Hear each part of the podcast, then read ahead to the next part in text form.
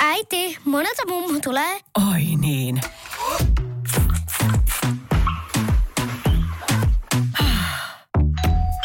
Helpolla puhdasta. Luonnollisesti. Kiilto. Aito koti vetää puoleensa. Tämä on podcast Kohdatut.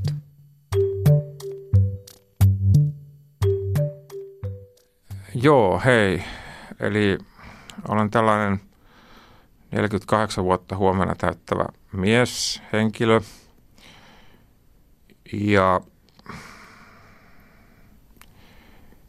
ää, tällä hetkellä olen ollut työkyvyttömyyden takia eläkkeellä noin, noin kuusi vuotta vuodesta 2011. Taitaa tämä olla sitten seitsemäs vuosi. Ja osittain nämä eläkkeet ovat tulleet psyykkisistä syistä, osittain äm, fyysistä syistä. Ja oikeastaan niin kuin masennusta ja tämmöistä psyykkistä ongelmaa mulla on ollut ihan ensimmäisen kerran, mä muistan jo 15-vuotiaasta asti, kun tota, äitini mut vei tonne, tonne tota nuorten psykiatrian polille. Ja mä en oikeastaan muista siitä käynnistä juuri mitään, mutta mä hämärästi muistan sen, kun käytiin. Ja mä muistan, että mä jotenkin koin sen semmoisena leimaavana, vaikka en tietenkään siitä koulussa kellekään kertonut enkä kavereille, mutta jotenkin se tuntui silloin siltä, että en varmaan olisi halunnut ruveta siellä käymään tai ottaa sitä vastaan. Mutta mä muistan sen, että mä olin, mä olin hirveän tota, lapsena niin kuin todella jotenkin pelokas muita kohtaan ja mua kiusattiin aika paljon sitten murrosikäisenä sen takia muun muassa koulussa ja muutenkin, että mä olin henkisesti hyvin herkkä ja heikko, voisi sanoa sillä tavalla, että mä en, mä en oikein osannut antaa sanallisesti takaisin ja sitten mä olin kaiken lisäksi vielä semmoisessa yhdessä uskonnollisessa porukassa mukana, että olin, olin eräänlainen uskovainen tavallaan neljä vuotta. Sanotaan niin kuin 14 ikävuodesta tuonne 17. Ja sitten lukioaikana taas se sitten, se sitten meni oikeastaan sillä tavalla, että meillä oli hirveän hyvä uskonnonopettaja lukiossa ja, ja hän, hän tota jotenkin selitti ne uskonnon asiatkin niin hyvin, että mulla hävisi niin semmoiset rippeet siitä vielä, mitä oli ollut se neljä vuotta. Semmoinen jotenkin koin itseni uskovaiseksi. Mutta jotenkin mä koin, että se, se neljä vuotta oli sillä tavalla, että, että se altisti mut koulukiusaamille, koulukiusaamiselle, koska mä olin jotenkin, että mulla oli olevinaan kauhean kova moraali itselläni, vaikka periaatteessa mä olin tietysti ihan samanlainen kuin muutkin, mutta – jotenkin se uskovaisuus niin kuin esti, esti sen semmoisen, että kun muut lähti jonnekin pilettämään, niin sitten minä sanoin, että minä en lähde ja tein jotain muuta ja joivat kaljaa ja polttivat tupakkaa, niin mä elin täysin niin kuin toista, toisenlaista elämää. Ähm. Ja, ja sitten tota, lukion jälkeen mä kuitenkin sitten vielä, mulla meni hirveän hyvin kirjoituksissa noin kirjoitin kuitenkin viisi laudatturia ja yhdenä Magnan ja, ja tota, reaali meni hirveän hyvin ja vastasin uskonnon kysymyksiä. Sitten mä ihan tavallaan niin kuin päästäkseni yliopistolle, mä samaan aikaan pyrin oikeikseen ihan silleen suht tosissani vielä kävin kurssin ja kaikki, pääsykoekurssi ja kaikkia. Sitten mä niin kuin viikon luin niitä kirjoja sitten sinne, teologiseen, niin, niin, niin satuin pääsemään sinne teologiseen ja opiskelin sitten siellä noin, mitä mä nyt sanoisin, ää, koko sen syyskauden ja sitten vielä puolet sitä kevätkaudesta, mutta se sitten jäi. Ja mulle tapahtui siinä vaiheessa elämässä tosi, tosi niin kuin monenlaista ikävää oikeastaan, kun mä tota, joudun tämmöisen yhden narsistin uhriksi, yksi nainen, johon mä sitten ikään kuin ihastuin – mutta mä jälkikäteen vasta tajusin, että se oli, se oli vaan se, tämä klassinen tapaus just, että niin kuin narsisti saa niin kuin ihastumaan itsensä, kun käyttäytyy niin hienosti. Mutta sitten hän niin kohteli mua tosi huonosti.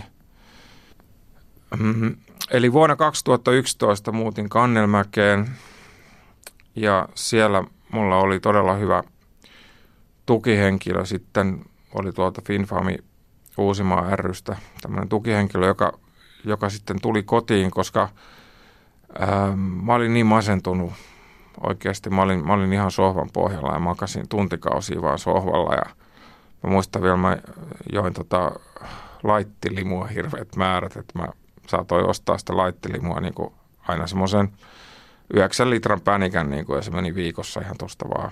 Ja sitten tota, mä vaan olin himassa join sitä laittilimua ihan oikeasti. Niin sitten tämä tuli tämä tukihenkilö ja hän tuli niin kotiin ja hän katsoi, että on aika epäsiistiä. Nimenomaan hän ei itse sitten ruvennut siivoamaan, vaan mä joudun itse siivoamaan ja hän sitten oli siinä niin tukena ja katto vierestä. Ja, mutta hän, hän niin oli hyvin suuri, suuri niin kuin tota, äh, siinä niin kuin sen tilanteen pelastaa, että mä pääsin sinne yhdistykseen, koska mä en olisi varmaan jaksanut lähteä sinne mielenterveysyhdistykseen ollenkaan. Äh, joo, joo, eli minun tapauksessa äh, äiti oli se hyvin keskeinen asioiden liikkeelle paneva hoito, mitä mun näihin hoitokontakteihin, sun muihin tukihenkilöihin tulee, että äh, mä koen, että hän on ollut kyllä hyvin, hyvin va- va- vahvasti läsnä tässä myötäeläin tätä mun, näitä mun sairauksia sun muita. Ja, ää, niin sen takia olen tässä yhdistysten toiminnassa mukana hyvin paljon, koska se on, se on mun mielestä erittäin antoisaa. Ää, mä, mä ajattelisin sen niin, että niinku tota, heikkoudesta vahvuuteen, eli, eli tota, koska ne on semmoisia paikkoja, yhdistykset, nämä missä käyn, että niissä yleensä niin kuin, ei todellakaan ole häpeä niin kuin myöntää niitä omia ongelmiaan tai puhua niistä. Ja noissa ryhmissähän sitten, mä oon vetänyt noin viittä eri vertaisryhmää itse tähän mennessä ja tota, ää, noissa ryhmissä sitten voi puhua aika vaitiolovelvollisuudella, että – että sikäli jotkut puhuu niissä vähän vapaammin, jotkut vähän niissäkin sitten salailee, mutta just, että jokainen voi sen verran puhua niissä asioistaan kuin haluaa. Öö, kyllä mä koen, että mä niin kuin, etenkin varsinkin tämä, tämä hallitustyöskentely myöskin, niin se niin kuin, että mä teen isomman joukon eteen mielenterveyskuntoutuja jotain hyvää, niin se on kyllä erittäin antoisaa. Ja ihan se, että mä oon sitten myöskin vielä noilla retkillä ohjaajina niin ulkomailla kuin kotimaassakin. Että, ja olen menossa nyt tässä näin tulevaisuudessa muun muassa Viipuriin ja ohjaajaksi ja sitten muuta, muutakin reissuja tulossa, että omalla kohdalla olen ajatellut sitä, että jos ihminen selviää kahdesta näin isosta sydänoperaatiosta,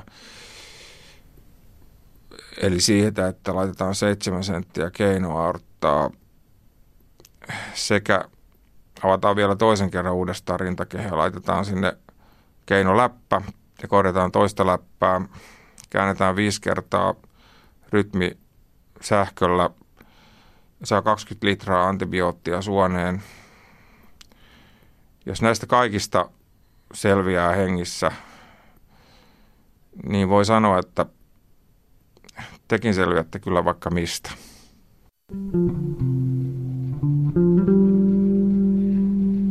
Kohdatut.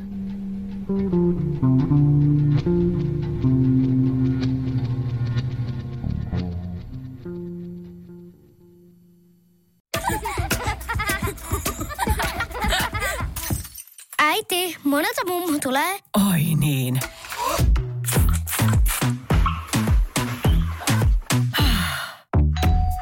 Helpolla puhdasta. Luonnollisesti. Kiilto. Aito koti vetää puoleensa.